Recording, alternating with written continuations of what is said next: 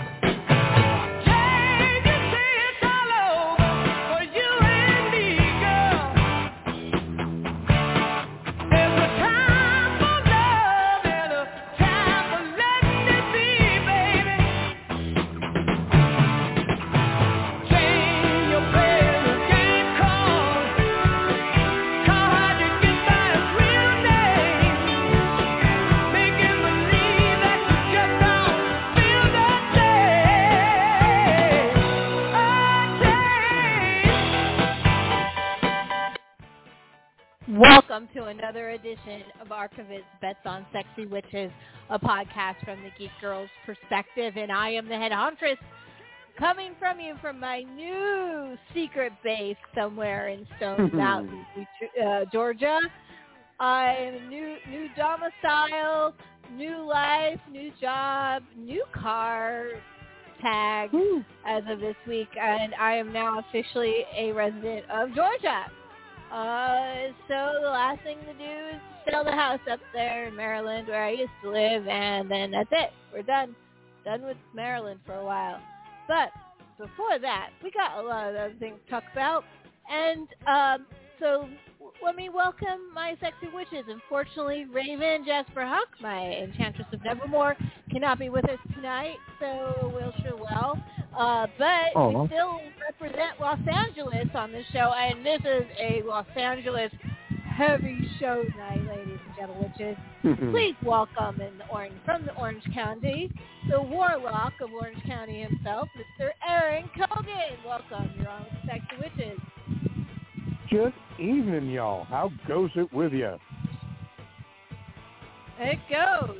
As a matter of fact, it blows. Somebody's breathing on their mic. What I really I don't think music time. Ah, that's way better. Thanks. Uh, Is it Darth Vader? live television, sexy Darth Vader, apparently. Uh, so, so Is there One any other the time? Is there?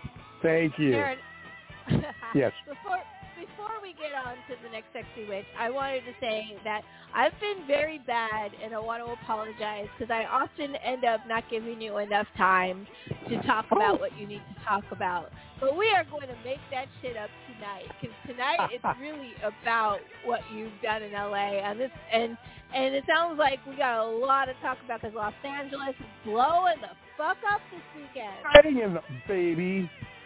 It's That's right. amazing. So first, let me bring on my other sexy witch that's with us tonight.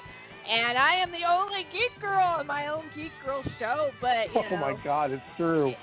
yeah, but here, but I'm bookended by two fabulous sexy men witches. And Oh, please welcome from also from the Atlanta, Georgia area. It is the son of Celluloid, and he's here tonight as the voice of violence to talk about. Oh my fucking god, WrestleMania weekend! Please welcome to the show, Mister the Dirty Southern Sorcerer himself, Nathan Hamilton. Welcome here on the Sexy Witches. Hello, ladies, gentlemen, everything in between. It is wonderful to be here talking to everybody, and yeah, this is a, definitely a California and LA heavy episode. So looking forward to getting into it. Yeah, I right know. it's- on. e- e- everyone's all on fire right now. Uh, so uh, we have a lot to talk about, but but first, let's talk about what we'll do a quick because it's been a you know a little bit while. We haven't done a what we were watching because last week, last time we met, it was Oscars, so we knew what we were watching. This week we don't know quite as much, so I'm gonna have Nathan go ahead and lead off with his list of what he's watching, and then Aaron, you can go ahead after him if you would, sir. Awesome. Excellent. Okay. Go.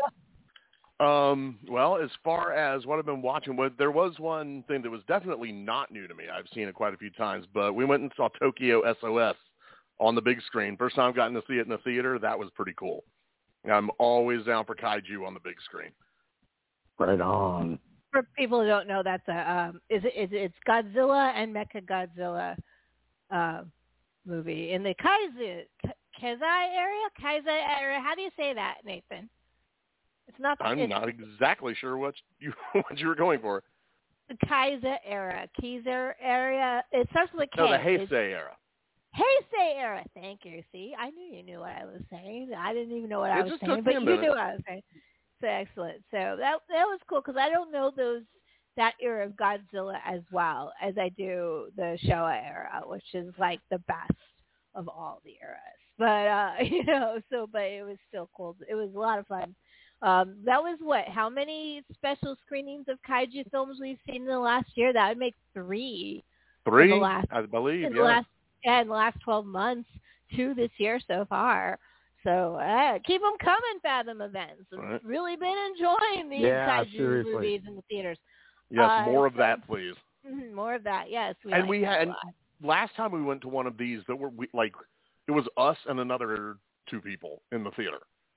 This one this was time, it- Wow. This time we had a good showing, so I'm Uh, hoping yeah. that I'm hoping that that was not an isolated incident that happened in theaters all over the place, and Fathom sees that and is like, "Hey, we should show more Godzilla flicks."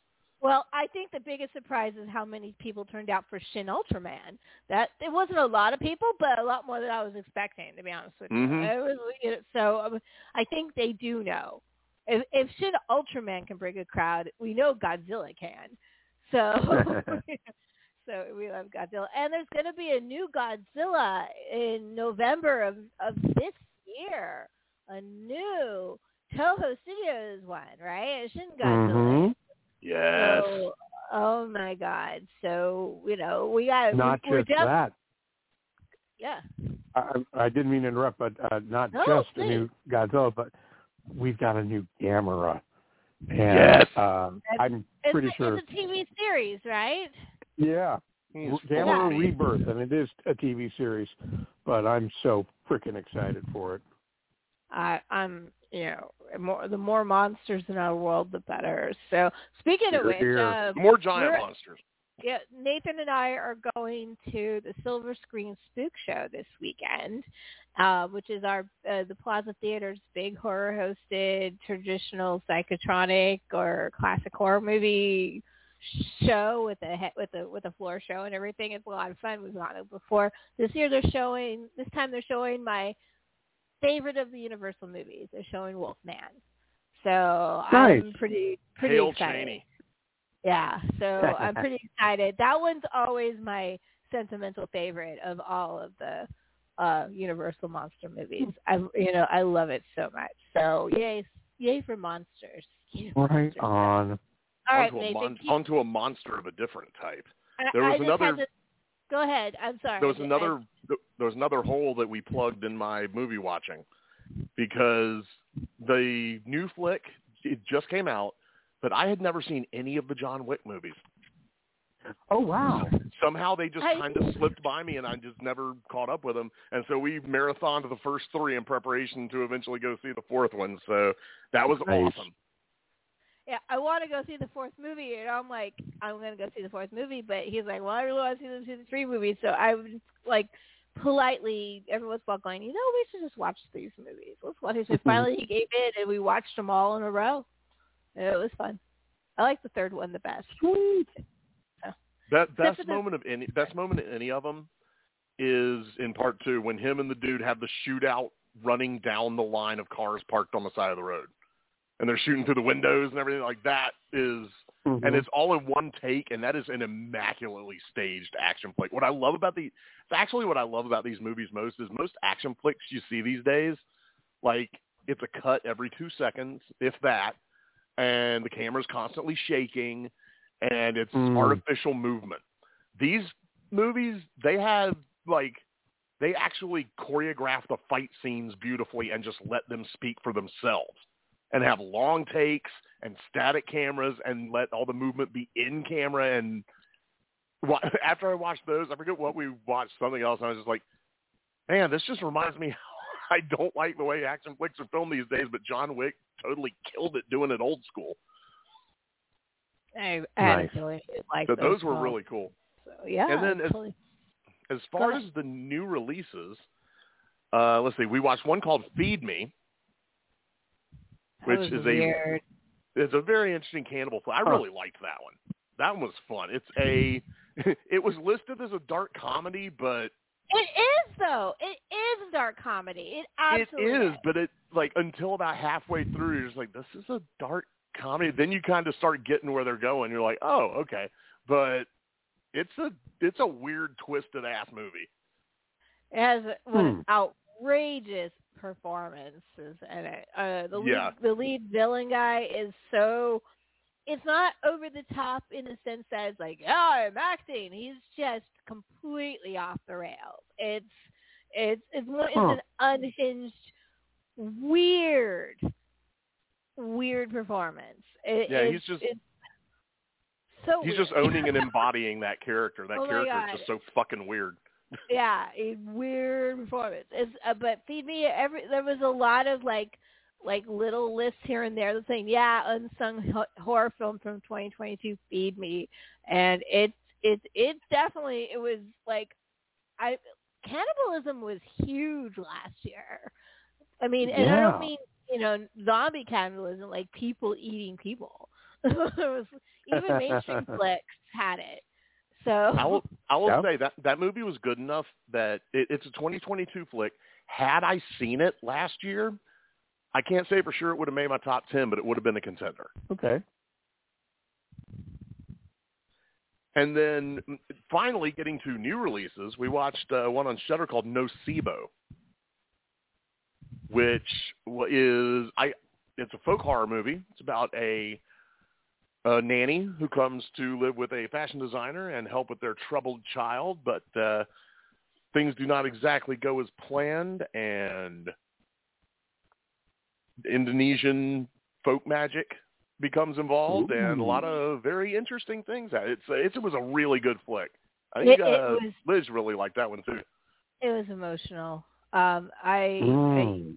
it's very well done and uh, has a lot to say. Uh, and uh, I, I, yeah, I would recommend. I'd recommend that movie to non-horror fans, even though there is some gruesome moments in it. But it, it has a uh, kind of an ethereal, dreamlike quality to it as well. Um, the way it's shot, and uh, but it's talking about some very heavy stuff, even for a horror film. So um, it's worth seeing for sure. Hey, we got a caller. We should should we turn What? them on? Yeah, we do. I'm gonna turn them on. Hold on just a moment. Isn't that generally what we do to our listeners? Area I sure code hope so. area code three ten. You're on with the sexy witches. Good evening. Uh, I understand uh, there is a discussion of uh, WonderCon this evening, and I just wanted to share one or two brief thoughts uh, on it. If that's okay. Yes. Hello. Um, what is your Caller, name, who are you? Come on, Aaron. You know damn well who I am. Give this my- is Neil my- Johnson calling out of the South Bay of Los Angeles. Oh, Phil, what's up? You, you see, my my audience might not know who you are, but he is Neil, and he I is find it, awesome. I, oh, I love my anonymity. Don't worry. and and so yeah, um, we haven't actually gotten into the WonderCon subject yet, but so Oh, give us a little. Yes, but since you are on the phone and you have called in, go ahead and give us a little bit of taste of what you did. We're gonna have to do Yeah. this a little bit of Well- order, Nathan. Can you stay on a little bit longer? Absolutely. Thank you. Well, uh, I do apologize for uh, interrupting your um, uh, schedule, Not at all. Uh, so to speak. But Oh no, um, you're never the- interrupting. Oh, no, oh, I can change that, not to worry. Uh, but I just wanted to make mention uh, uh, of this WonderCon in particular, the level of uh, cosplay uh, that uh, I saw really, I find with each convention I go to, the standard gets higher and higher with the design, the imagination, and the sheer labor of love that I see going into these costumes. And I did notice as well that there were quite a few Marty McFlys uh, wandering around from Back to the Future 1 and 2 that I um, the level I hadn't seen before. And being an 80s kid, got to say, I absolutely loved it. right on. Well, Yeah, we're getting close. You cosplayed yourself. oh yeah, I'll wander around there in uh, one uh, iteration of a Starfleet uniform or another. But again, there was a surprising and wonderful number of uh, Trekkies flying the flag there, so to speak. and uh, I didn't actually get to talk to you uh, following the meetup where uh, all the Federation and Star Trek cosplayers met up for a photo in front of the convention center. How was that? What what was that like? The atmosphere is wonderful, very jubilant, and we even had a, a few uh, Orville cosplayers join the fray, where the um, professional Orville. photographers uh, had us um, had them front and center with all of us pointing and directing accusatory stares at them. So um, hopefully the Orville community awesome. will see that they're of course welcome in the arms of the Trekkies. and of course, uh, you had the requisite photo in front of uh, the Federation headquarters because in season one Picard we learned that the Federation headquarters of, of the future is for some reason the Anaheim Convention Center. Well, uh, they had to uh, upgrade after using the Getty Center from Star Trek Into Darkness, but when uh, Picard was announced and the trailer started showing up, I immediately grabbed a screen grab of that opening scene where he's approaching uh, Starfleet Command slash uh, the Anaheim Convention Center, for which I made a meme. Star Trek Picard, Episode 1. Captain Picard goes to WonderCon. nice. I'm going to have to dig that up. Uh, did you attend any panels? Yes, there was. Uh, there were two panels uh, I attended. Uh, needless to say, and hardly surprised they were Star Trek oriented. There was uh, Larry Nemecek's uh, panel on various Starfleet, Star Trek filming locations in and around Los Angeles, especially, and uh, of course, mentioning, of course, the Vasquez Rocks and surrounding areas, but other more sure. local plots were um, mentioned, including, of course, the Bronson Canyon Park. mention was made of Northrop Grumman, um, where an episode of the original series was filmed. Uh, he told an amusing anecdote of how uh, they were chased out by security because, of course, the Department of Defense has high-level projects going over there. But we were, they were still looking over a very low, three, two, three-foot tall fence. So they could see everything anyway. So, oh well. And uh, that the Palos Verdes Peninsula doubled as Okinawa in the first episode of the second season of Star Trek Picard, I believe. Oh, that area no, was. It, was, it was the first season. First season. Excuse me, my mistake. That that area and has been was, used traditionally by a lot of studios over the years in that Palos Verdes yeah. area, and that includes yeah. Disney shot um, most of the original Black Pearl in that area uh, when they were doing all the local shots.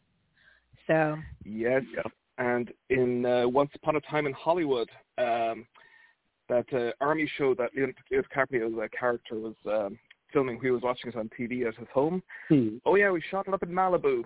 We, my wife and I saw the landscape and said, "No, that's Palos Verdes. Nice try." but again, Quentin Tarantino being from the South Bay, I do appreciate all the South Bay references in his movies, so I'm going to give him that. Did the um, the panel that gave the locations of Southern California shooting locations for Star Trek. Is that something that's online or something they've got a book coming out or anything like that? Um, the the fellow uh, who runs it, uh, Larry Nemecek, who's got several Facebook pages and podcasts, you probably find him on oh. uh, roddenberry.com fairly handily, or just Google his name. And uh, he organizes uh, tours, both for small groups and large groups, to go out and, and visit these locations, subject to availability, demand, all that kind of fun stuff.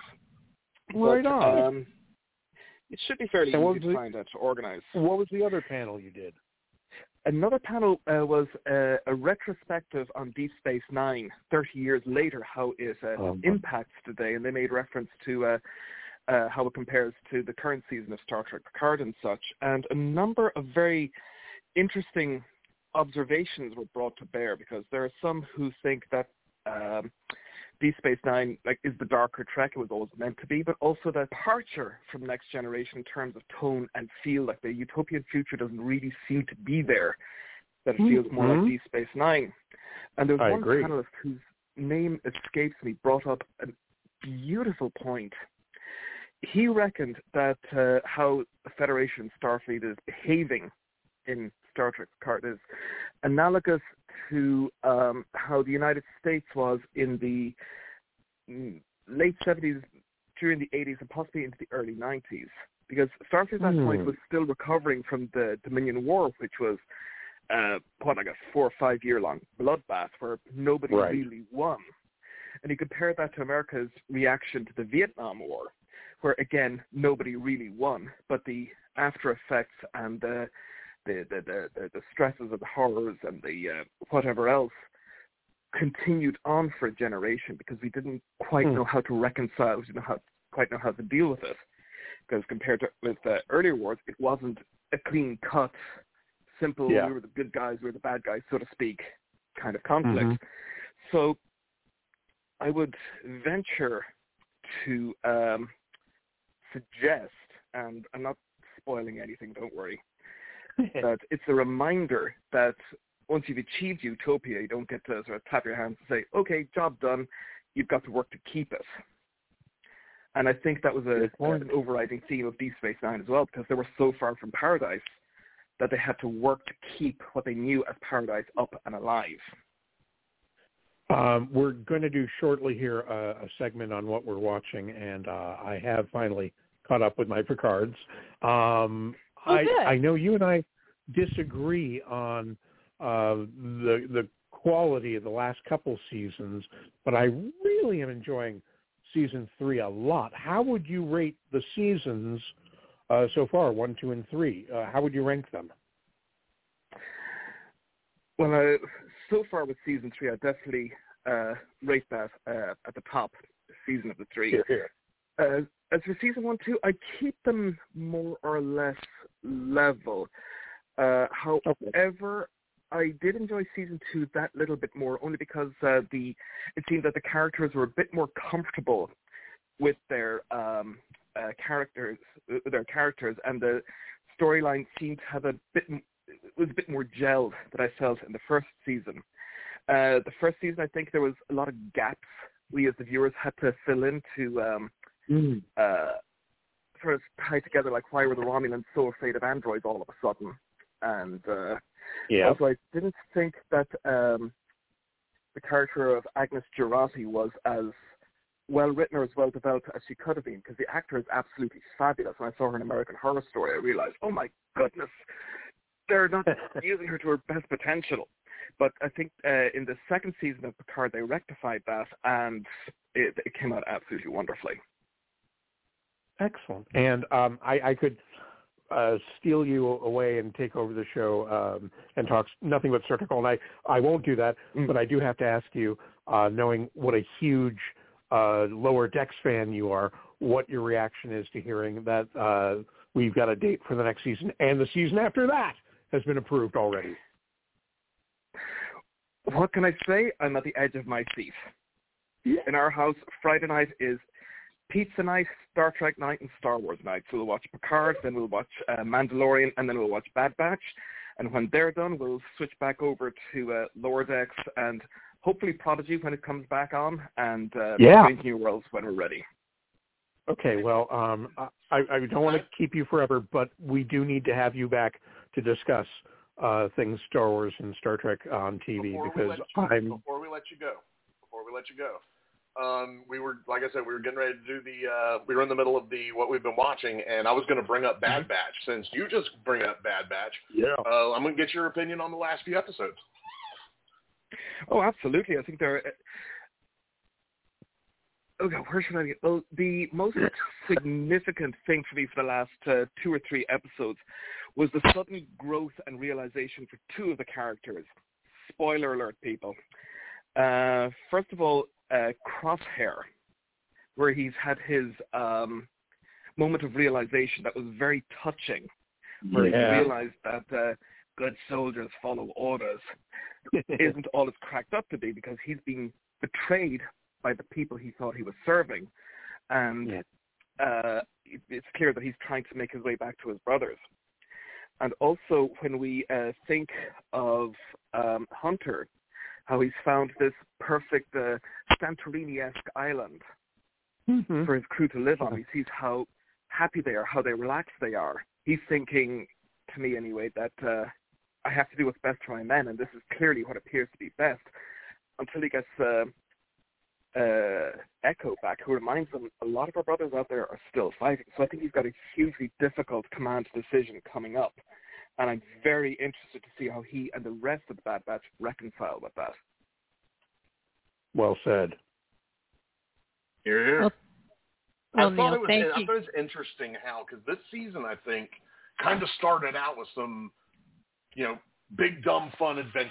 You know, a lot of, lot of you know, fun fluff episodes. But man, it has really gotten serious in the last few episodes and like brought up some Yeah. Some true issues, man, and some, you know, it's it's really brought some food for thought in. No doubt. Indeed, well, one could argue that uh, Clone Wars followed the same path, albeit on a longer stretch. It starts off as like a, a relatively like good guys versus bad guys adventure uh, with with the Republic versus the Separatists. But you'll notice as the seasons went on and as the war dug deeper, it just got a lot darker and darker and heavy hitting right up to the end. Yeah. Well, you can definitely say that for Rebels too. Oh, no Oh, yeah. question, no question. In fact, I'm doing a rewatch of Rebels. I love it so much. Oh, I need to start that. Mm-hmm. You're I need out. I need to do another Rebels watch. The the space whales in Mandalorian just got me all kinds of excited. Uh, uh, are are you teasing me here, or are you going to bring me back Thrawn? Because you can't, you know, you know what Chekhov said. You can't show a space whale in the first act, not using it by the third. And space whales and Thrawn, you know, that's all I'm saying there. Mm-hmm. The appetite is whet. I love that we have a Star Wars slash Star Trek uh, conversation, and we brought, brought up a Chekhov that isn't on one show. We're multi-classing nerds. Absolutely. Oh my Absolutely. God, we we don't believe in nerd sorry. profiling. Well, Neil, thank you so much for coming on the show and talking about your adventures in WonderCon. Uh, we really appreciate it, and you know, and you also play the madness with with um, with Lynn. Well, Uh, so Uh, Lynn, Lynn plays the madness, and uh, I see to it that uh, she's uh, fed, watered, and driven to work and back. well, that's good to know. Um, we already have every October. I'm a horror uh, widower. We have a theme already. um, I'm going to reveal the theme probably sometime next month. So Ooh, listen for good. that. Yeah. So uh, and so thank you. And WonderCon's always kind of like this episode's always kind of like the beginning of of of the busy season for the Yeah. spring, summer, you know, the fun stuff. Not busy, busy season. That's October, but that's that's Mhm. next. Right. That's another The warm-up. But this this is the first. I mean, all the major films are starting to drop. WrestleMania is this weekend in LA. Yeah. Uh, and matter of fact, we're about to talk about that in just a few minutes. Uh, you know, uh, WonderCon's always the warm up to San Diego. Uh, No so, doubt. it, Oh, so thank you so much for coming on and giving us uh, your perspective on that. Well, thank you for having me, and thank you for putting up with me. oh, no problem. Thank you. And Thank you. after this weekend, I want to get your impressions on the new Nintendo Land at uh, Universal Studios. oh, you'll have it. I'll be there with a notebook and a pen. Right on. Oh, a- and And I actually, promise yeah, not to go I'm full gonna- comic book guy on you. Absolutely. I want you guys to come on and do a full, full report of the new land um, in in a week or two. Uh, so we need to talk about that. Uh, thank you for reminding me because it is kind of a big deal. We're opening a whole new land in in the Well, LA. also, you know, Lynn and Neil are uh, annual pass holders at Disneyland, and uh, they could tell you all about the new Toontown in a couple weeks. Yeah, that's true, and they can also say goodbye to Splash Mountain because they announced this week they're officially closing it in May. So that, lots Well, we did on go on your one end. last time uh, a few weeks ago where we might as well have been submerged. We got so wet. Yeah. Uh, you No, said- seriously, I used Space Mountain as a hairdryer to dry myself off. That's pretty funny. So All Thank you so much, Neil. Thank you, sir. You Talk rock. to you later. See you next time. Thanks, guys. Bye. Bye. So great. So uh, before we uh, move on, because we are now not behind because we have extra time. You know, we have our full two We hours. got all the time in the world. it. Yeah, uh, but any follow-ups to what we're watching before we move on to wrestling, which would Um, be the next I got, I got, I got one. I got one last. I got one last one, and we watched Do it. Infinity Pool. Oh yeah, Finally caught up with Infinity Pool. That was sounding- awesome. You're sounding a little echo, uh, echo- echoey. Is that better? Oh, way That better. is Thank better. you, sir. All right. lot Then, okay, let me throw that back out. Infinity Pool. We watched Infinity Pool, and that was super dope. That was a great movie. Um, Nice. Baby Baby Cronenberg is kind of finding his own voice now. Where like earlier we kind of saw him like a lot of shades of his dad, and he still shows that he's still a Cronenberg, definitely a Cronenberg. But whereas I don't want to give too much, I don't think this will give too much away.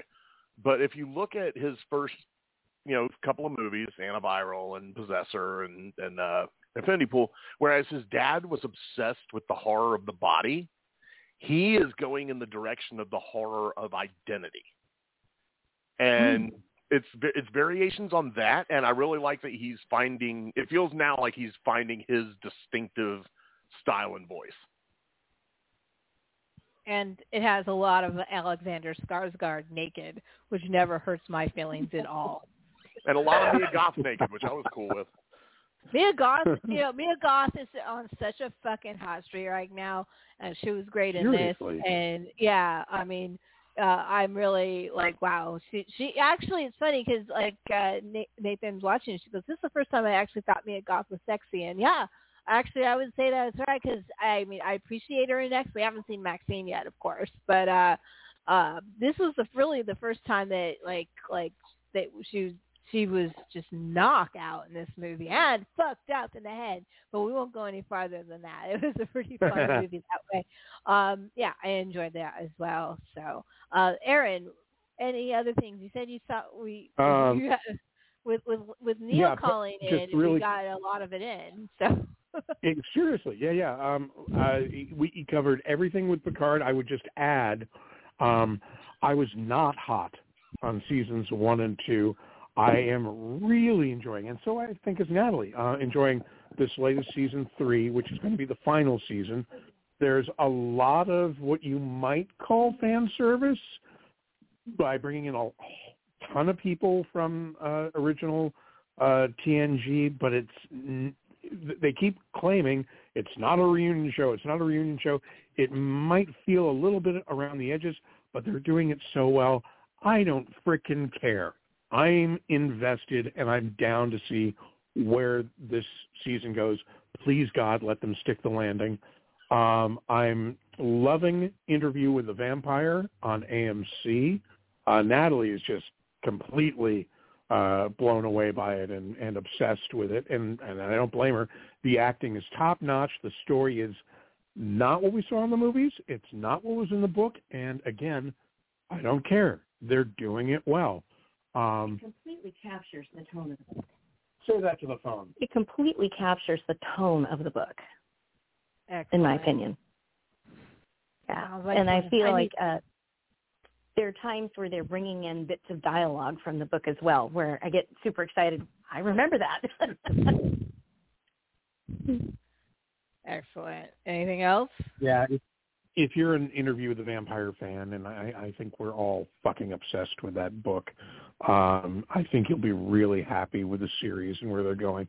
Um, I feel like they've handled the elements or maybe the issue, I don't know, of race better than they've handled uh, the sexuality. I, I I think they kind of have sidestepped the sexuality thing. I, it's more of a this is just how it is, deal with it, which is fine. But if it's brought to the center and discussed like it is, because they do have um, uh, Eric Bogosian as the reporter, um, I don't know. I, I just feel like maybe they could be a little more open with it and talk about it a little more. But it, it, it's kind of more. It's just the way it is. Deal with it, and that's okay too. Um, everyone's uh, sexy and fun to watch, naked and half naked there, so there's no problems with that. Um, if, if you haven't watched it yet, or, or you haven't watched beyond the first episode, I think you should. It's it's good. And then one quick thing, uh, Mandalorian. Uh, I've been watching that and really enjoying where it's going. And this Friday, I am going to PaleyFest in Hollywood, and I'm going to see uh, Jon Favreau, Dave Filoni, and cast members to be announced, and they're going to talk about it. And the PaleyFest is uh, part of the Museum of uh, Radio and Television, and they really delve into the making of and how everything works, and they're always really good presentations. Well, that sounds like fun, and we've been watching Mandalorian as well. Uh, yeah. So you know, we, we actually it's one of the only shows we're watching first run right now. Um, you know, we'll way. have to watch. This is the way we'll have to watch the next episode. I've really been liking um, Boca Boca. I don't want to call her Boca Raton. Bo-Katan. Boca Bo-Katan, I really, yeah, I, My I've girlfriend. Really been, yeah. that's Katee Sackhoff, right? So it's Yep. really friggin' love. Like she is a great, No doubt. she is a geek girl like like me. So I love her to death. One Uh, of the so- one of the one of the more flawless transitions from the Star Wars animated projects into live action. and one of the very, very, very few where the same actor was the voice of the character hmm in Clone Wars, and now she's live action. And yeah, sh- I, I'm a huge fan anyway. I was a fan of hers back in Battlestar Galactica, and in fact, um, I met her and took a photo with her at uh, Comic Con, San Diego Comic Con years ago. I, I even sheepishly asked if she wouldn't mind holding my cigar for a photo, and she was so cool and went with it, and it was a very nice experience. So, I mean, that um, the things she did uh, with Riddick, that she was so good in that. Um, even that that little thing they they had that should have been more, where she was uh, the, the the villain cyborg on the reboot Bionic Woman. I love her in everything I see.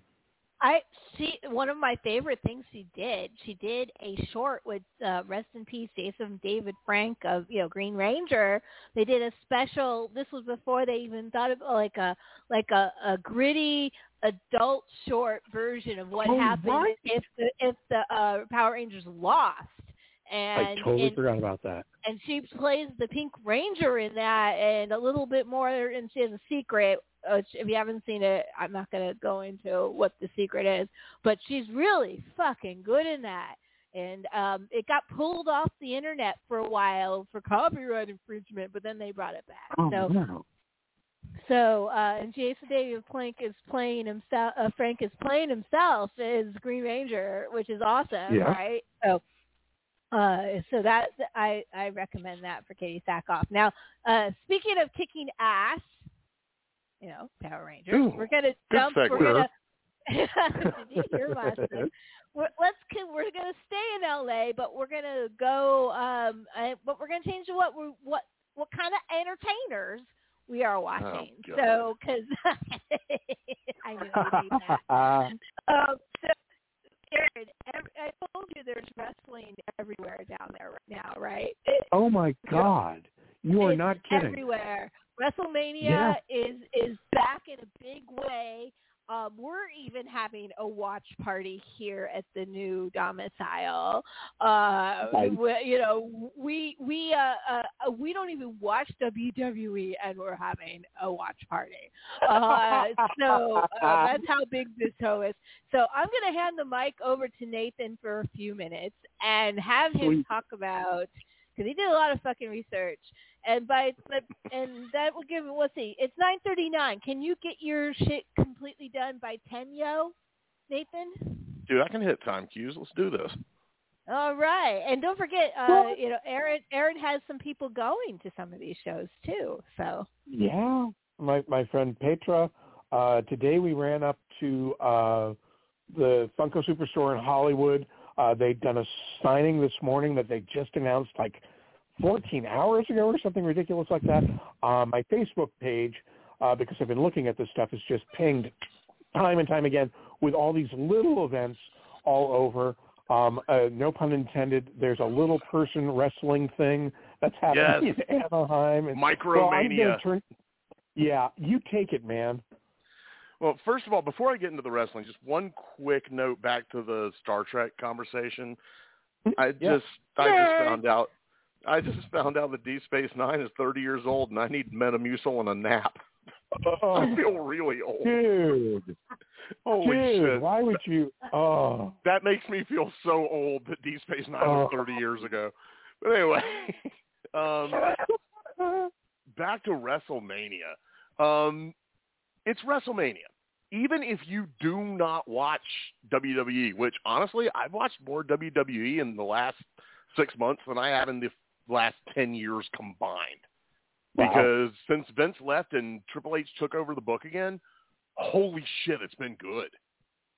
Like their their talent in writing storylines has finally kind of caught up with the talent in the ring. Because my problem with it forever has been that they have some of the best performers, bar none, in the business. But their writing turned me off to the point where you can make people like, you know, Seth Rollins and Ricochet and Gunther and Sheamus and all these dudes I love boring. But now that they've finally got someone going on that knows what they're doing with, in Triple H and Vince is kind of gone, like it's hot yeah. man. Right the the storylines are really, especially the Bloodline storyline, is super hot. Like if you listen, just watching highlights from the last few shows, the crowds at Raw and SmackDown have come alive again. Like forever, you just it was just really, you know, you never got above that decibel level. Was like, yay, and there was much rejoicing. But like, there have been some super loud pops for stuff, especially with Sami Zayn lately and Nice. Kevin Owens lately. Like it's going nuts. And for the first time in a long time, I'm excited about WrestleMania. There's more than a couple of matches I want to watch. Like the card is Yeah. stacked. So let me run down the card right quick. Um, you got Austin Theory and John Cena. That's the passing of the torch thing. You got Seth Hmm. Rollins versus Logan Paul. All right. Which. Logan Paul is way better wrestler than he has any right to be. Logan Logan Paul is an abhorrent human being, but he is an amazing professional wrestler. A- And we are talking Wow. about the influencer Logan Paul, like the one that all the kids watch. This is yeah, this is that's really it. Like he he WrestleMania always has some celebrities in there from everything from Elvira doing commentary at WrestleMania 2 to Alice Yeah. Cooper accompanying Jake the Snake to the ring at WrestleMania 3 all the way up to, you know, Motorhead playing Triple H down to the ring. But, Oh you know, God. they've just started having, you know, a more recent thing is having celebrities in the ring and of course, we all remember the Snooki debacle. Uh, I don't. we So all- uh, you know, last year, so some of them have been good, but holy shit, Logan Paul is a natural. Hmm. it's it's he's good, and and don't forget last year we had Johnny Knoxville. He was the Yeah, Johnny Knoxville with with Sami Zayn, who is in the Mhm. semi-main event this year. Yeah, But so yeah, we got that. No, we we got Brock Lesnar versus Omos. Who that's just two giant dudes beating each other up. I'm cool with that. Speaking of giant dudes beating each other up, Gunther, Sheamus, and Drew McIntyre in a three-way that is going to the shock waves are going to reverberate throughout the arena because if you remember the match between Sheamus and Gunther from Clash at the Castle, which is the uh, pay-per-view they did in England, these two dudes just beat the ever-loving hell out of each other. Like they left handprints on each other. Huh. and like that and I have no Drew is down to mix it up like that. So these three are going to go nuts. There's a Hell in a Cell match between Edge and Finn Balor. There's okay. Um, It's gonna be a lot of drinking at the end of WrestleMania and during WrestleMania. well, yeah, that's kind of standard. I mean, like, well, I mean, you we got Rey, mentioned we got we got Rey Mysterio versus we got Rey Mysterio versus Dominik Mysterio. And wow. So like, the joke being, God, Rey just can't wait to beat his kids. but you know. I almost bought a Rey Mysterio Funko Pop today. I was Nice. really tempted. Nice. But that like to me there's two real stories of WrestleMania this year. One is the bloodline storyline. Where you have Kevin Owens and Sami Zayn versus the Usos for the tag team titles. Which is like like I love watching Kevin Owens and Sami Zayn get the biggest pops of anyone in wrestling right now. And I, uh, to me, there's still El Generico and Kevin Steen when I was watching them on the Indies 15 years ago. So I love. It's like when you see the band you saw at a bar back in the day sell out a arena, and you're kind of like, Sure. awesome, they did well for themselves. I, that's how I kind of feel about them.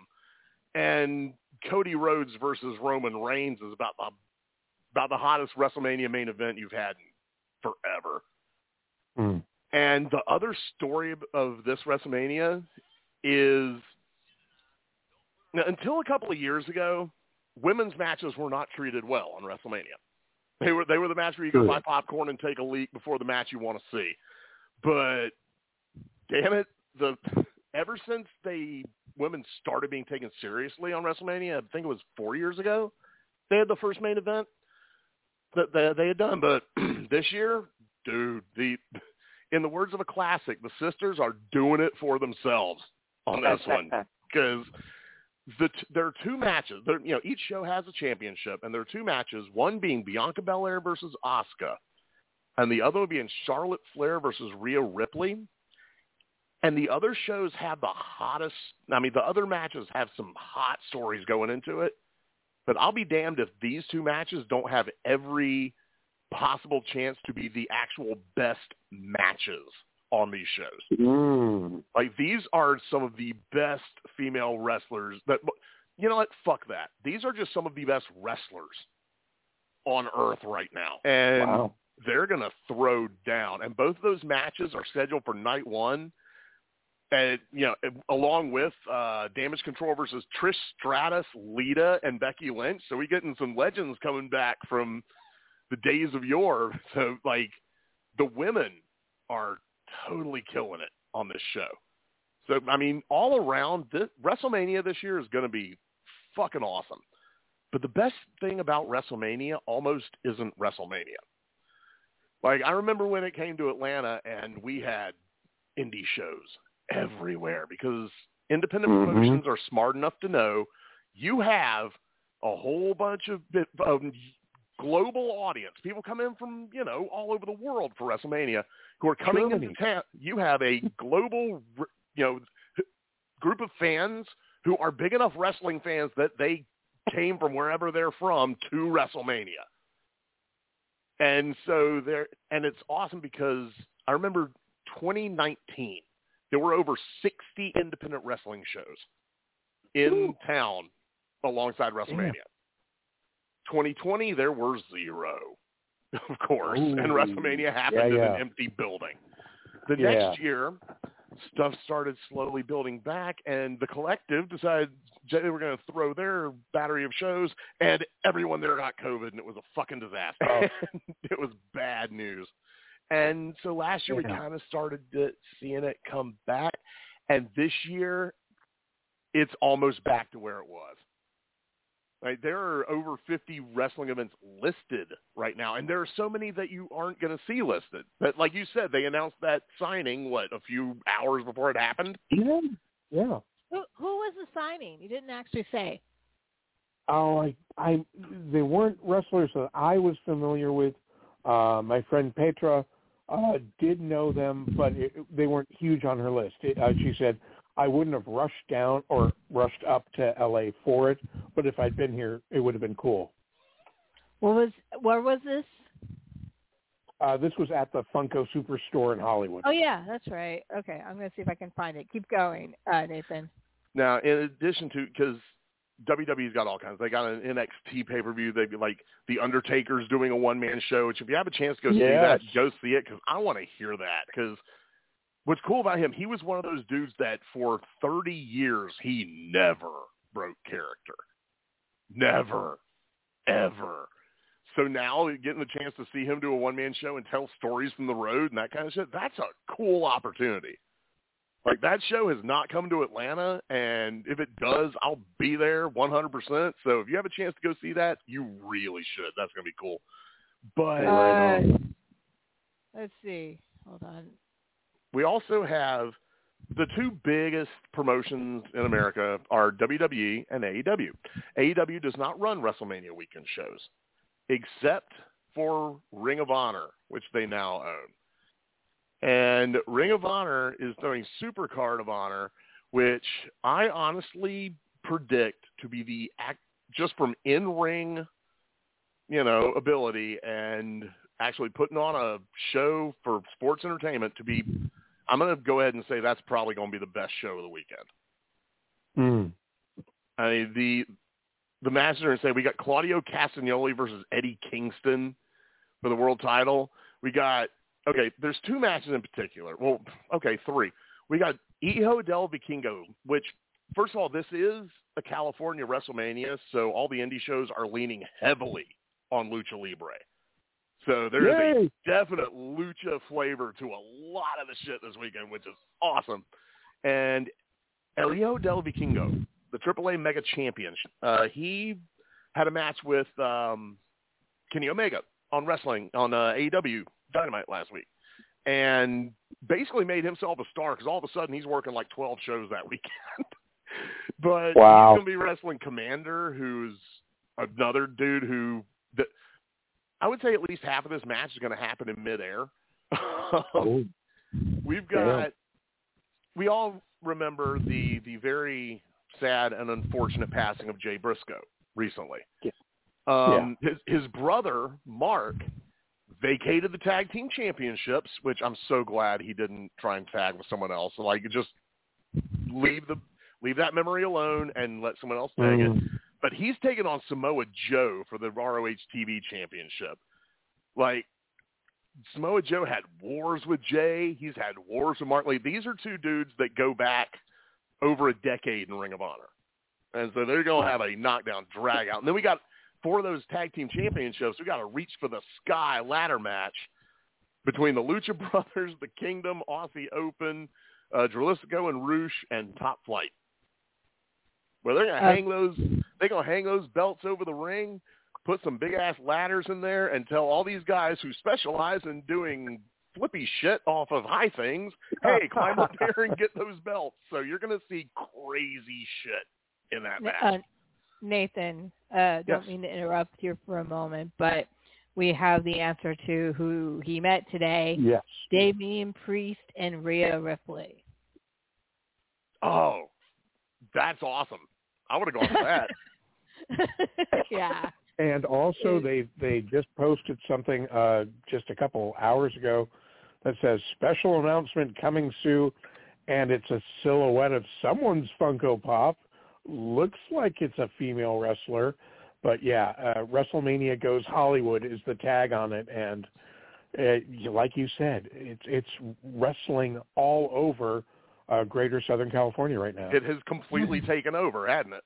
yeah, absolutely. Got Damian. Okay, Rhea Ripley, first of all, is the WWE's first sex symbol in a long time. Like Goth Mommy has gotten everyone all hot and bothered.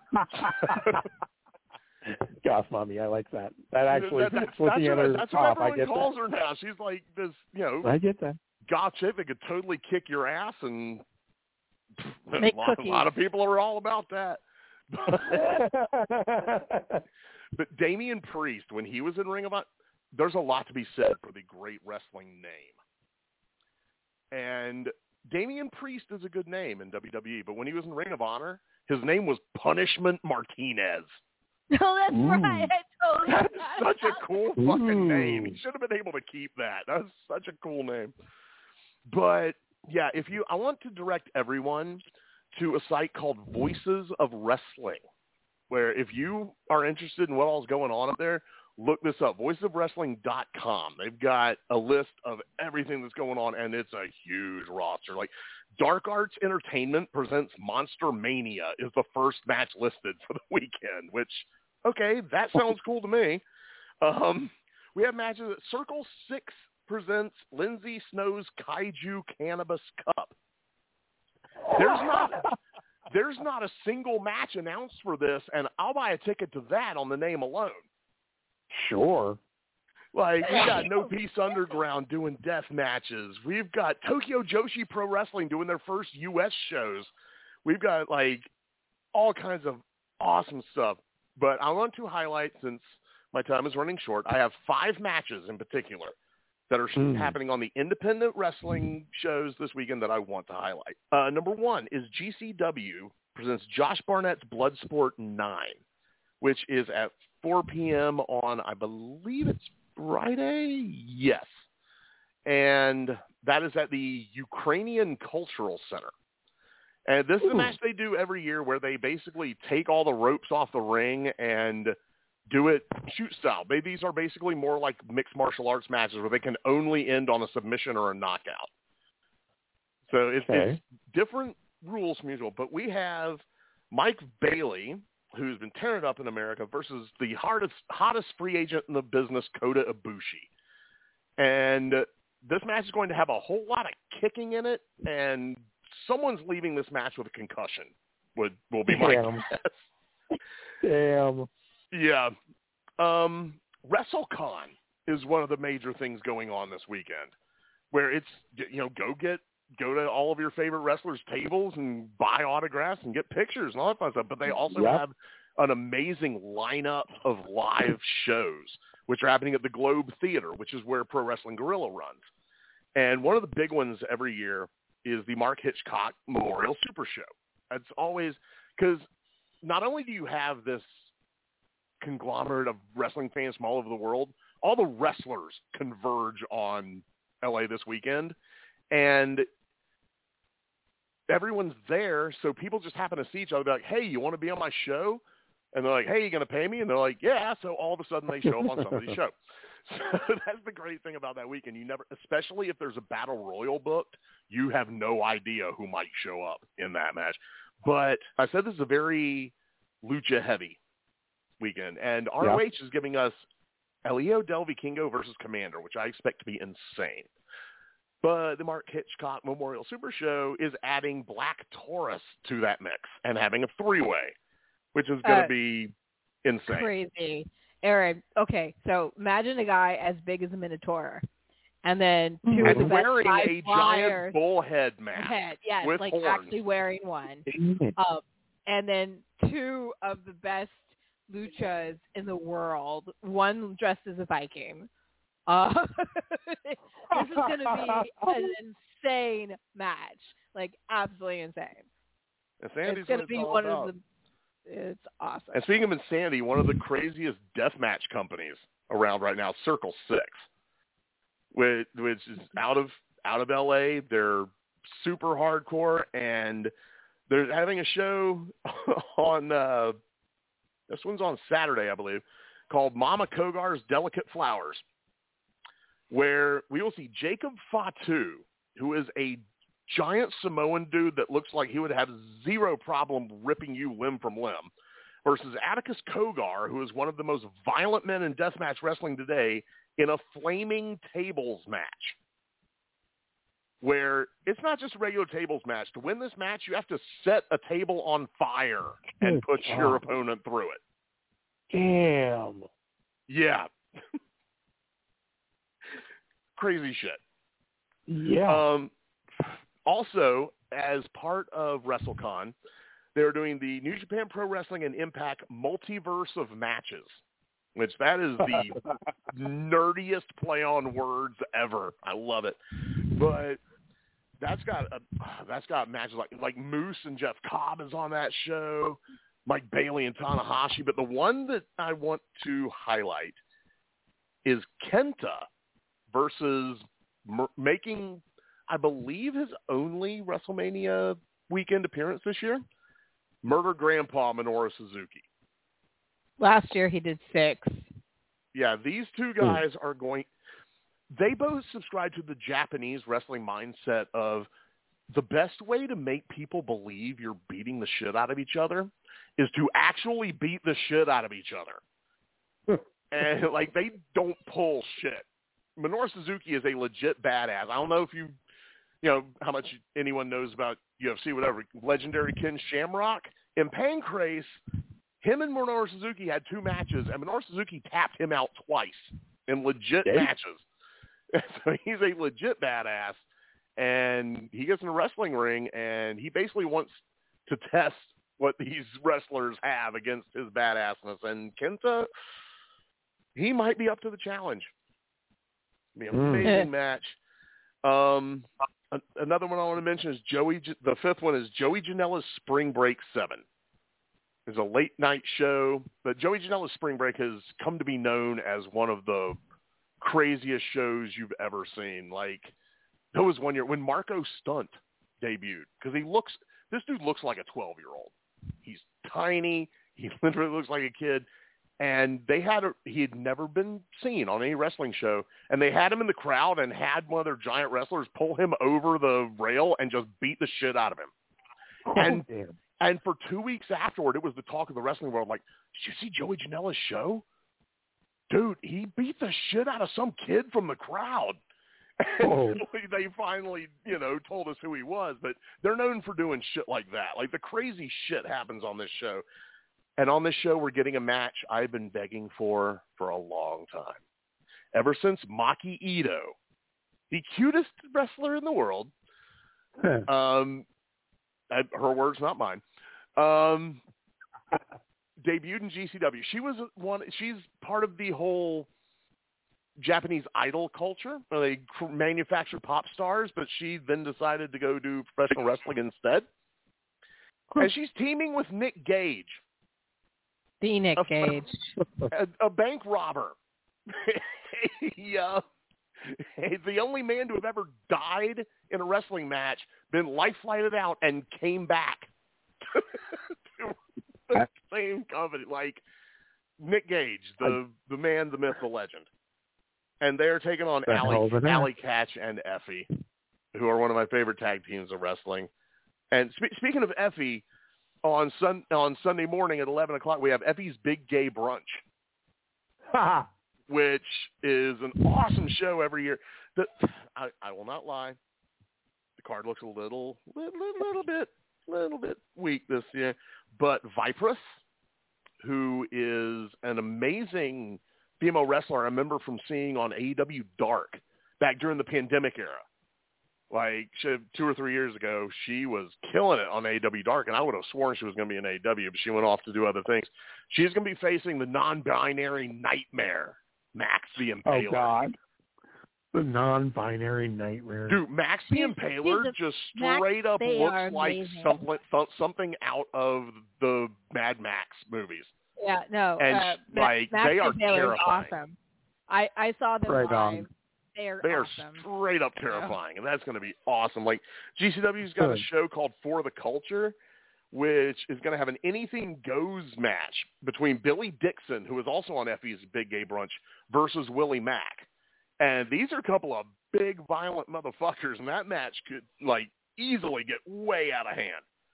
Like we have Compton Mania, a local wrestling company from Compton, is doing a show called Compton versus the World, where they're just bringing people in to wrestle their guys. I like, would there- Right on. go to that just based on the name. Yeah, New, New Fear City is going to be doing no ring death matches. We got, we have three different weed themed wrestling shows that weekend. Like, there apparently there's a company out there that runs shows under the name Real Deal Resin. They're going to be at the Hazy Studios for the show. well, like- I don't know if it starts as the Hazy Studios, but it's sure going to end that way. We can only hope. But and Empire Wrestling, Los Angeles Wrestling, Prestige Wrestling, every company you can think of Pres- is Prestige going is to gonna be. there too. Do what? Yeah, Prestige Prestige, has there. a show there. That's going to be at the Globe as part of WrestleCon, and they've got some Prestige amazing matches is on a, that one. Is a Portland uh, uh, promotion. That's why I was like kind of surprised to hear that Also- they're going to be there too. You know, also, like I said, like go to voicesofwrestling.com and look up their their event list, and all those shows that I told I just told you about are on there. There's tickets left for a lot of them. A lot of the bigger ones are Yep. sold out. Look for anything that has a battle royal on there because, like I said, every wrestler you can imagine is in town for the weekend, and they will just pop up in random ass places. And basically, this is the Super Bowl. This is Super Bowl weekend for wrestling fans. Yeah. This is the NBA Finals. This is the big show of the year. And having lived in a town that has hosted a oh. Super Bowl and the NBA All-Star Game in the last 10 years, I know how batshit nuts the city goes for huge sporting events, and it goes just that crazy for WrestleMania. And WrestleMania itself, I don't even care if you're not a wrestling fan. If you go there, hearing 80,000 people cheer at one time is awe-inspiring No doubt. The level of production value and pyro and the giant set and everything like it's it's straight up breathtaking. I've been to one WrestleMania in my life. It was in Orlando and it the like I was in awe of just the way they dressed up the arena and the noise that 80,000 people going nuts will make and just see see honestly seeing everybody's phones flash at the same time to take a picture at the end of a match is Yeah. even that's just insane in a crowd that size. So Mhm. go to WrestleMania if you get a chance. There are still tickets available. And even if you don't want to go to WrestleMania, I don't blame you. Sometimes big crowds ain't your thing, but there's enough really cool ass wrestling that you you should go check some out in LA this weekend. I am super jealous. I wish I was there. I would just not sleep until Sunday and just go to every wrestling show I could around the clock. But yeah, go out and I always say support independent horror, but I'm going to sign off this time with support independent wrestling. Well, Nice. thank you. That was nice, Nathan. And uh, Um, so my my friend who uh, I sent her the picture of that uh, special announcement coming up, uh, WrestleMania goes Hollywood, says she thinks the silhouette might be Becky Lynch. Nice. that would that would make sense. So uh, So there you go. bet. Yep, so that's both of them now. So that'd be Rhea Ripley doing a signing and Becky Lynch doing a signing. So that's the main first night main event. So that'll be awesome. So uh, Nice. so yeah, uh, so but it's not just wrestling. Jesus was in town, and the sexy witches, including Raven, got to meet Jesus in the last week, right? Yeah, that was pretty So- incredible. Um, So uh, so do a Raven was actually the one. Yeah, do a quick thing on Jesus, and then I'm going to let you take the mic and you do your WonderCon adventures and any big major announcements that we know about. Uh, well, la- ladies, and gentlemen, everything in between, it has been an absolute pleasure ranting at you about professional wrestling like a fucking wrestling nerd that I am. Well, thank But you for I'm looking staying on over longer Nathan. than you intended tonight. Oh, I know. So I appreciate that. That was You, that you was know, fucking awesome. you know, you get me talking about wrestling. I, I could go for another hour about this shit, about what's going on. But I'm going to sign off and say, everybody, go support wrestling in LA this weekend. Support independent wrestling, even places all over, the, you know, all over the United States. Look in your local town because wrestler uh, wrestling shows are running this weekend. Last year, I was a part of a show in Knoxville where we did a wrestling show and then watched WrestleMania. So go support independent wrestling. It has been a pleasure speaking to all of you, and I bid you all good night. And I'm getting out of here before all this Jesus shit kicks off. Ah, Buonanotte. So yeah, well, we'll we will talk about Jesus. Thank you, Nathan, for being on the show this evening. So, but um, you know, Jesus. So you saw you and Raven went to Jesus. Jesus. You said that he found it, right? Yeah, I, she found it and uh, she roped me in, and I'm so glad she did. Um, it was an event uh, celebrating the 50th, dear God, anniversary of Jesus Christ Superstar, and it was at the Frida Cinema, which, uh, yeah, just like uh, Nathan likes to plug local independent, I like to plug local independent uh, theaters, and the Frida is one of the best here in Santa Ana. And uh, it was pretty amazing. Um, cast and uh, uh, a gentleman who had done uh, photography on the ground. In fact, uh, his his photograph was the cover of the soundtrack, um, and he did all the official uh, photography for this this one director. There were lots of great anecdotes behind the scenes, and then we got to meet with uh, the gentleman who had played Jesus and the gentleman who had played one of the high priests and, and the photographer afterwards, and it, it was just great. I, I mean, they're they're really fabulous people who love meeting the fans, love talking about the experience of making Jesus Christ Superstar, and it's something I would recommend. Um, uh, they, they're trying to get a showing at uh, Hollywood Forever Cemetery, and I'm going to write a, an email to uh, Cinespia, the company that does those, and I think they absolutely should. Uh, the gentleman who played Judas, who was fucking fantastic back in the day, uh, he's buried there at Hollywood Forever. So it would be kind of amazing to show it. And um, seeing Jesus Christ Superstar on your TV every other Easter or whatever is not the same thing as seeing it on the big screen. And uh, it's Andrew Lloyd Webber, and it's a rock opera, and it's still fucking really good. And uh, I, I would recommend. Um, uh, the, the the people involved are doing this all over America uh, for their 50th anniversary. And if uh, you go online and you find one playing near you, it's it's absolutely worthwhile doing. Uh, again, I was roped into it, and I'm so glad Raven did because it was a really fabulous experience. That sounds like fun. Uh, so we'll keep an eye out for that. But I also want to say on a sad note, uh, the son of Andrew Lloyd Webber died two days ago. Yes. So um, freaking young. Yeah, like what, 34? Something like that. I I, have, yeah. I only saw the headline. I didn't read anything about the cause, but damn. Yeah, so rest in peace. I'm sorry I don't have much more information. I only saw it in passing myself, but uh but I was rather saddened and alarmed just to even see that that happened. I'm sorry to hear that. So yeah. thoughts with the family um on that one. I'm glad I'm glad that you brought that up. So and Jesus it's I saw Raven's pictures and it looked like it was so much fun. Like it really you know, and Raven has this new thing she's been doing, uh, which is hysterical, and I'll let her uh, next show give you the deets. But uh, I'll just give you uh, uh, it's Raven being ignored by celebrities, and I guarantee you it's 100% as hilarious as it sounds. And I'll, I'll let explain actually, yeah, next no, show. It's a really good idea for selfies.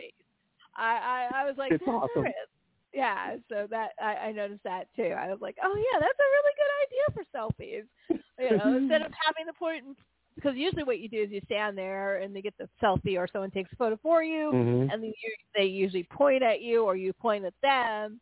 Not this time. Yeah. and some and some people have celebrities uh flip them off. Yeah, I, I, I've seen that a lot. Yeah, but that's still attention. You know, this is straight up like they're drinking a soda yep. or looking the other way or talking to someone else. Playing with their plush unicorn. It it was awesome. It really yeah, was. Cool. So as always, you, you this is the this is you know, beginning of your busy season in LA, yeah. WonderCon really is the first of the big major media conventions, and it's really it become the warm up to San Diego Comic Con, as we say. Uh, you know, sometimes even major announcements can happen at WonderCon.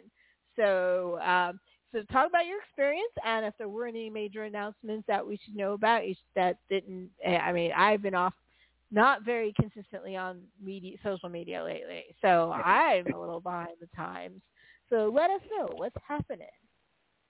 Um, it, it was a more quiet and more subdued WonderCon. Um, as we've discussed in the past, WonderCon is frequently referred to as San Diego Comic Con's little brother. uh, back in the day. WonderCon was done up in San Francisco, and it was very, very much uh, centered on comic books. Um, I think APE, APE has uh, taken over that mostly. Um, I haven't been to APE in forever, so I don't really, I can't really speak to that. But um, WonderCon had a, a brief flirtation with a heavier uh, Hollywood presence. Um, was either last year or the year before that I met the cast of the new Shazam and got a, an autographed poster by them all, and that, that was a lot of fun. But uh, for the most part, the focus is still on the comic books. Uh, Artist Alley is a big section of uh, the convention floor where a lot of uh, big comic book artists, as well as uh, smaller artists doing fine art and doing jewelry and doing uh, pins and just about anything you can think of really are out there doing some really wonderful stuff. A lot of independent uh, comic book artists have, have started an artist alley, and I like to support them as much as I can, uh, especially if they've got fun, weird uh, science fiction or horror stuff uh, there. Uh, this year, um, uh, my pal, um, and I just call him that. he's not really my pal, but um, he's a great uh, comic book cover artist, and he's done a lot of stuff for the folks with uh, Lumpia with a Vengeance, who we've had on the show. Oh, nice. Um, yeah, yeah. Patrick Ballesteros. Uh, I, I made one of my first visits to his booth. He had a lot of fun stuff. Uh, his stuff kind of has a, a whimsical, uh, childlike quality in in the subjects. Uh, reminds me maybe a little bit of Richard Scarry's stuff, if you're familiar with that uh, children's author from decades ago. Uh, I have a friend who's a huge fanatic of Ted Lasso, so I got her a bunch of his uh, prints and pins and stickers, and she loves that stuff. Um, DC uh, had a big panel, and uh, that was pretty effing cool. Uh, they went over um, what to look forward to, and it's quite a lot um, for, for the upcoming year. Uh, Dawn of DC is uh, what this new one's been uh, been called, and uh, Tom King, who's been doing Batman, uh, the Brave and the Bold, uh, was oh, nice. uh, the first one talking about it, and uh, he's got a continuity, uh, ongoing series, Batman, Wonder Woman, uh, and a brand new uh, The Penguin, which looks just fucking fantastic. And um, I'm afraid I didn't catch the part where they said uh, this is a prequel to the TV series or if it's independent of, but we are getting, of course, um, a, a Penguin series uh, from the same people who uh, gave us the, our last The Batman movie. But I'm um, really looking forward to see what they do with that. Unstoppable Doom Patrol uh, is coming from, or I guess continuing with Dennis Culver and Chris Burnham. Uh, they're going to be adding a new character, uh, Beast Girl, and uh, it, she looks. That we didn't really get much about what's going on with Beast Girl, but she looks a lot like uh, the original uh, Doom Patrol member Beast Boy. So that's kind of exciting okay. for fans of uh, Doom Patrol, the series and the book. Uh, Harley Quinn is uh, coming along really nicely. Um, Sweeney Boo is the artist on that.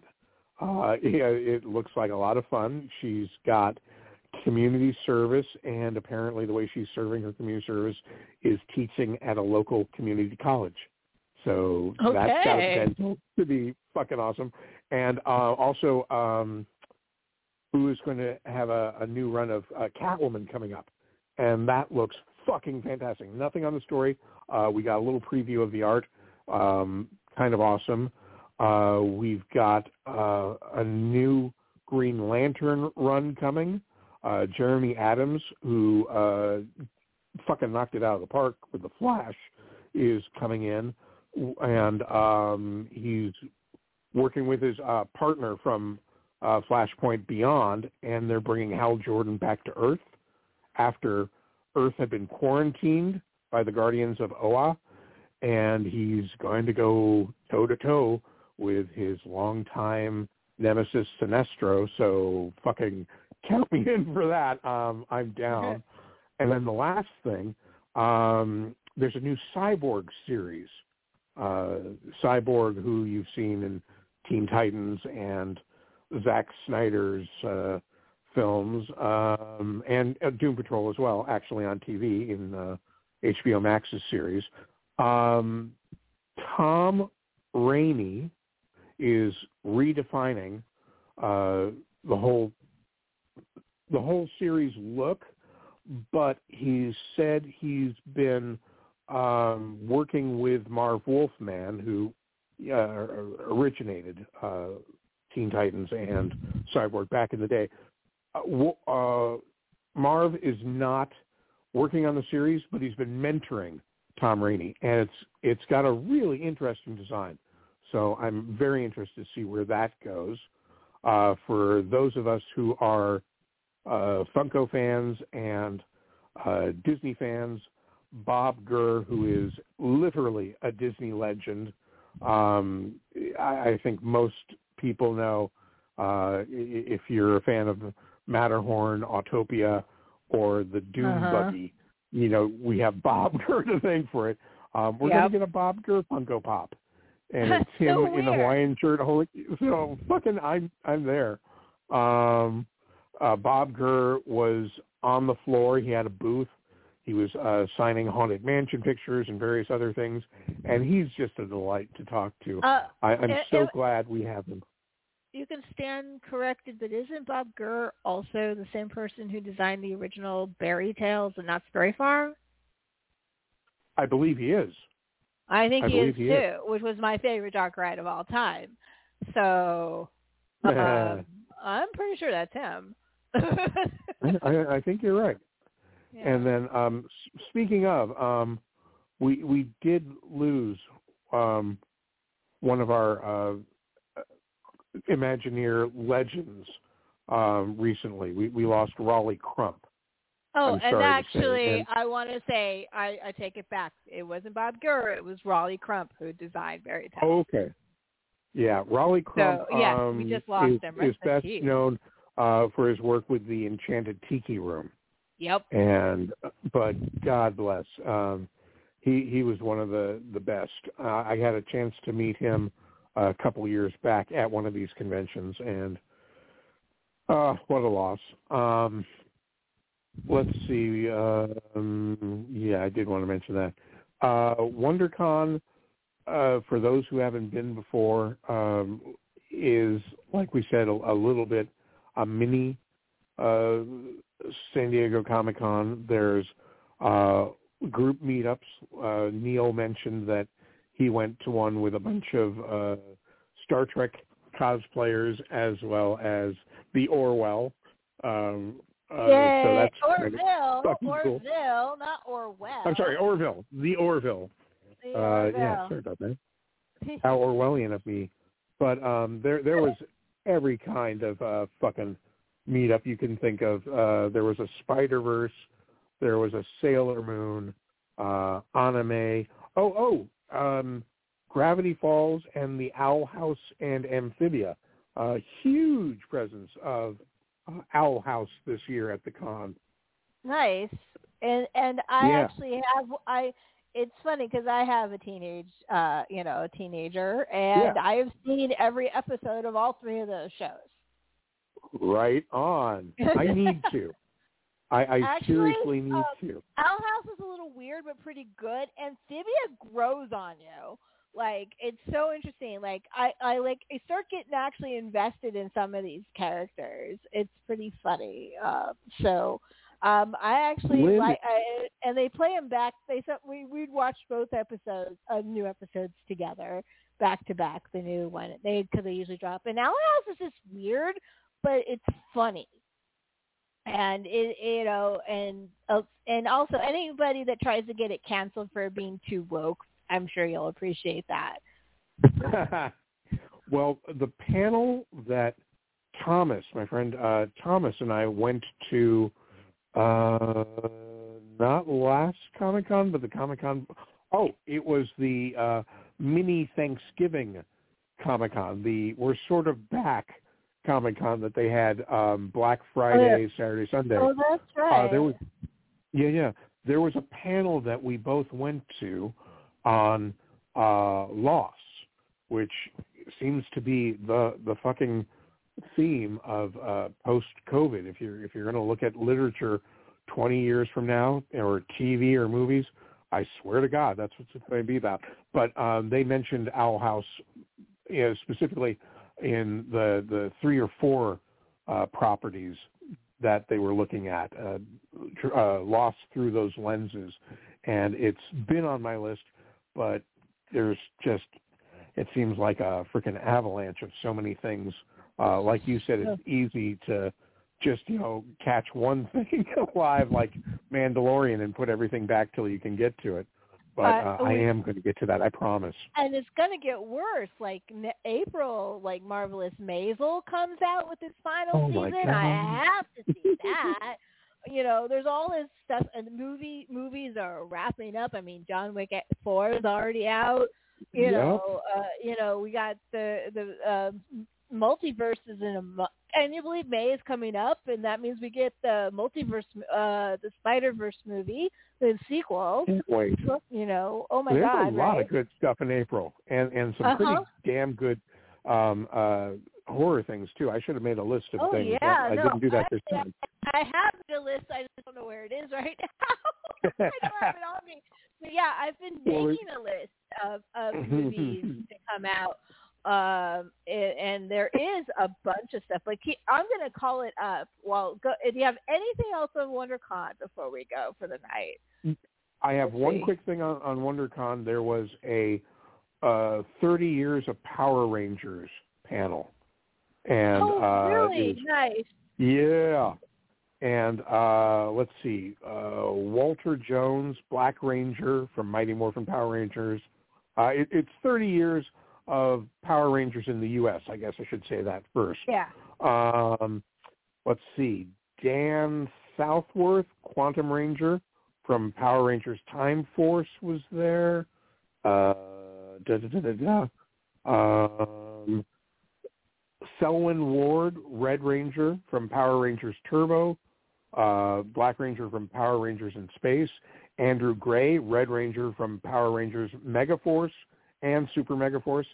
Kevin Thompson, who is Quagmire from Mighty Morphin Power Rangers season one, um, and it, it was uh, definitely. Uh, it, it's kind of what you think of when you think of WonderCon uh, fan panels. It, it was everything for the fans, and um, you can catch some of it online on YouTube.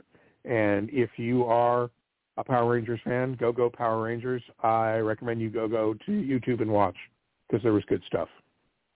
Excellent. So um, sounds a little smaller, but that's okay. We, you know, rebuild yeah. years are, are totally cool. Uh, the biggest release this April, by the way, at least in my world, is Evil Dead Rises, which is the yeah. uh, the direct sequel to the original Evil Dead movie. Then we also my my evil genius is going to go is opening weekend with her friend up in Niagara Falls for the holiday uh weekend to go see Super Mario Brothers. So that's pretty geeky. so what else? That is very got? geeky. Yeah. Oh, let's see. Anything else is big? You're Killing Me's coming out. Um Right. Yeah. Oh, let's see. I should have been more prepared. I was actually, but then like, oh, the Japanese version of Cube comes out this uh, April. Uh, Cube is a Hmm. uh, is a Canadian film by uh, Natali. Uh, really, really underrated, awesome movie, and the Japanese did a remake of it. So I'm really curious how how all Hmm. how that's going to translate. So there's a lot of good stuff coming out, like that. Pope Pope Exorcist comes out, Renfield comes out. Sweetwater yeah, comes out. Renfield. I'm very much looking forward to Renfield. Yeah, a lot of people want to see my, uh, you know. Uh, well, it's Red it's, just interesting that it takes place right after Dracula. I, I like that. Yeah, so we'll see. Uh, like I said, Evil Dead Rises is really for me the big one for the uh, April releases. I I'm gonna be busy in April because I'm trying to sell a house, so not a lot of time to go to the theaters right now. Uh, but Mm. you know, we'll see what happens. I actually, um, at some point during uh, the April, we will actually have a review of Renfield, and we will announce the theme to the Halloween Horror Movie Marathon Madness, maybe on the same day. Oh, and Peter and Wendy also comes out, the the big Peter Pan movie, uh, based Hmm. on the play. So that'll be interesting. It's going to be a weird April.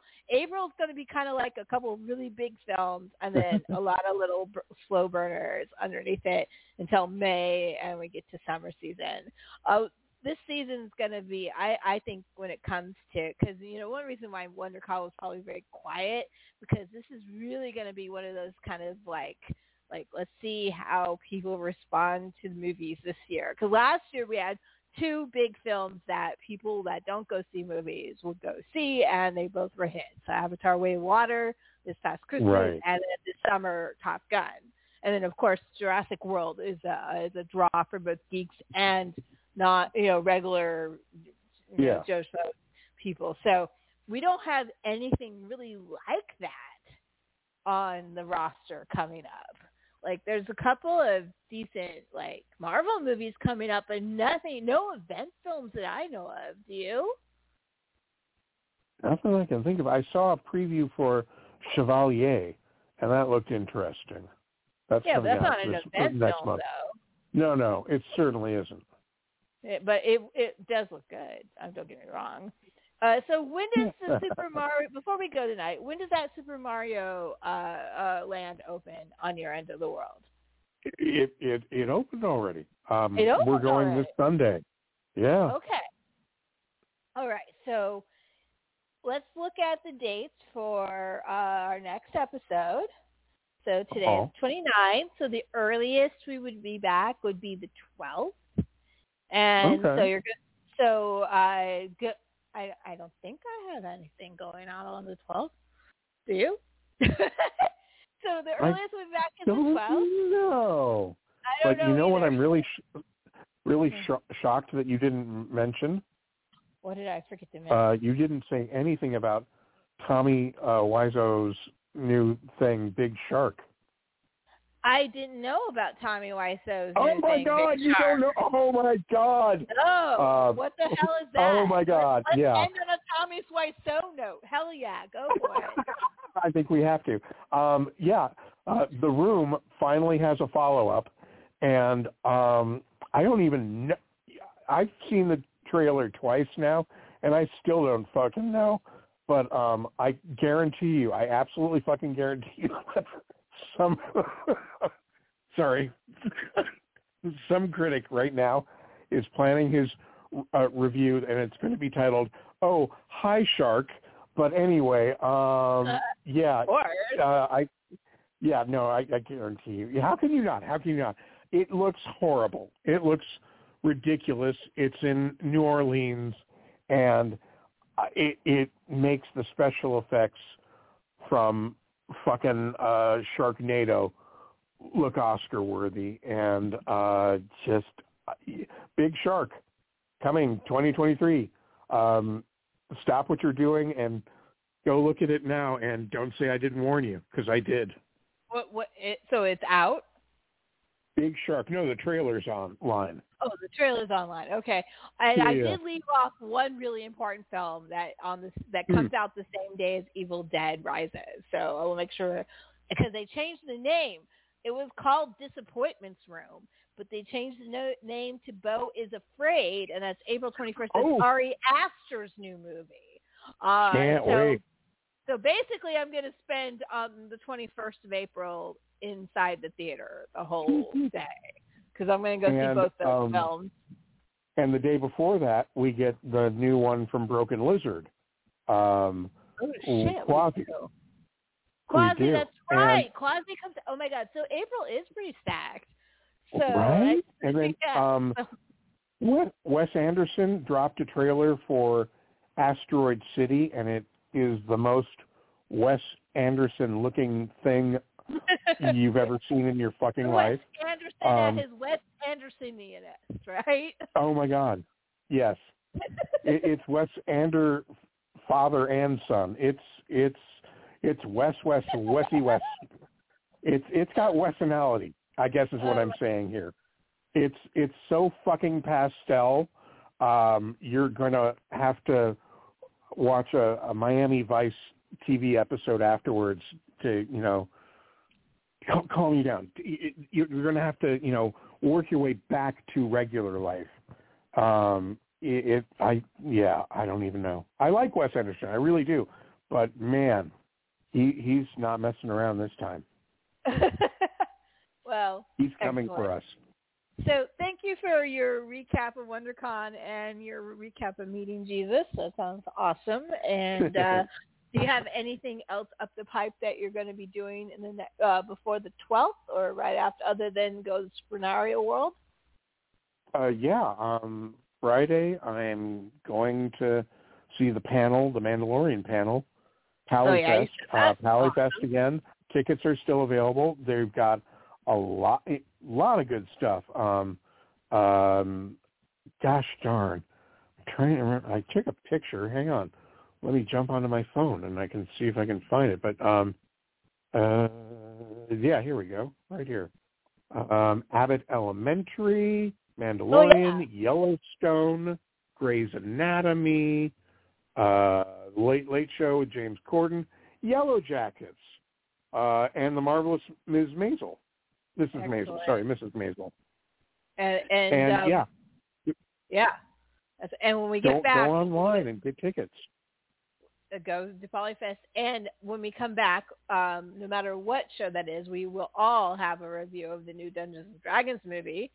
Uh, Yes. That will come out by the time we air. Uh, so we'll so look for that as well if you're still with us out there somewhere listening. Thank you if you are. We really appreciate you. Uh, so we'll be back in two weeks. I'm not quite sure what the actual subject matter will be as some things brewing. It won't be the Madness episode yet. That would be at the end of April or it would be early May for that. Probably the end of April because early May, hopefully I'll be selling my house. So I might not be Nice. available to do. I, I definitely won't be available on the like the May third. I'll be on the road. So uh, you know it, it it's going to be crazy. So uh, we'll talk about my madness and my life ish my life events later. Uh, in the meantime, there's there's plenty of movies to go see, books to read, music to listen to. Oh my God, there's everyone in COVID did an album, and they're all coming out right now. All genres. Go listen to music. Um, and uh, we will be back. And we're going to leave tonight with Jesus. What do you think? Yeah. Let's leave with Jesus tonight. So tonight we're leaving with Superstar from Jesus Christ Superstar itself. And uh, once again, we're sorry for Andrew Lloyd Webber's loss. Our thoughts and prayers are with him and uh, the, also the kids in Tennessee. Uh, so thank you. Have a good night, everyone. Blessed be good film hunting. We all love you. And we'll see you in two weeks.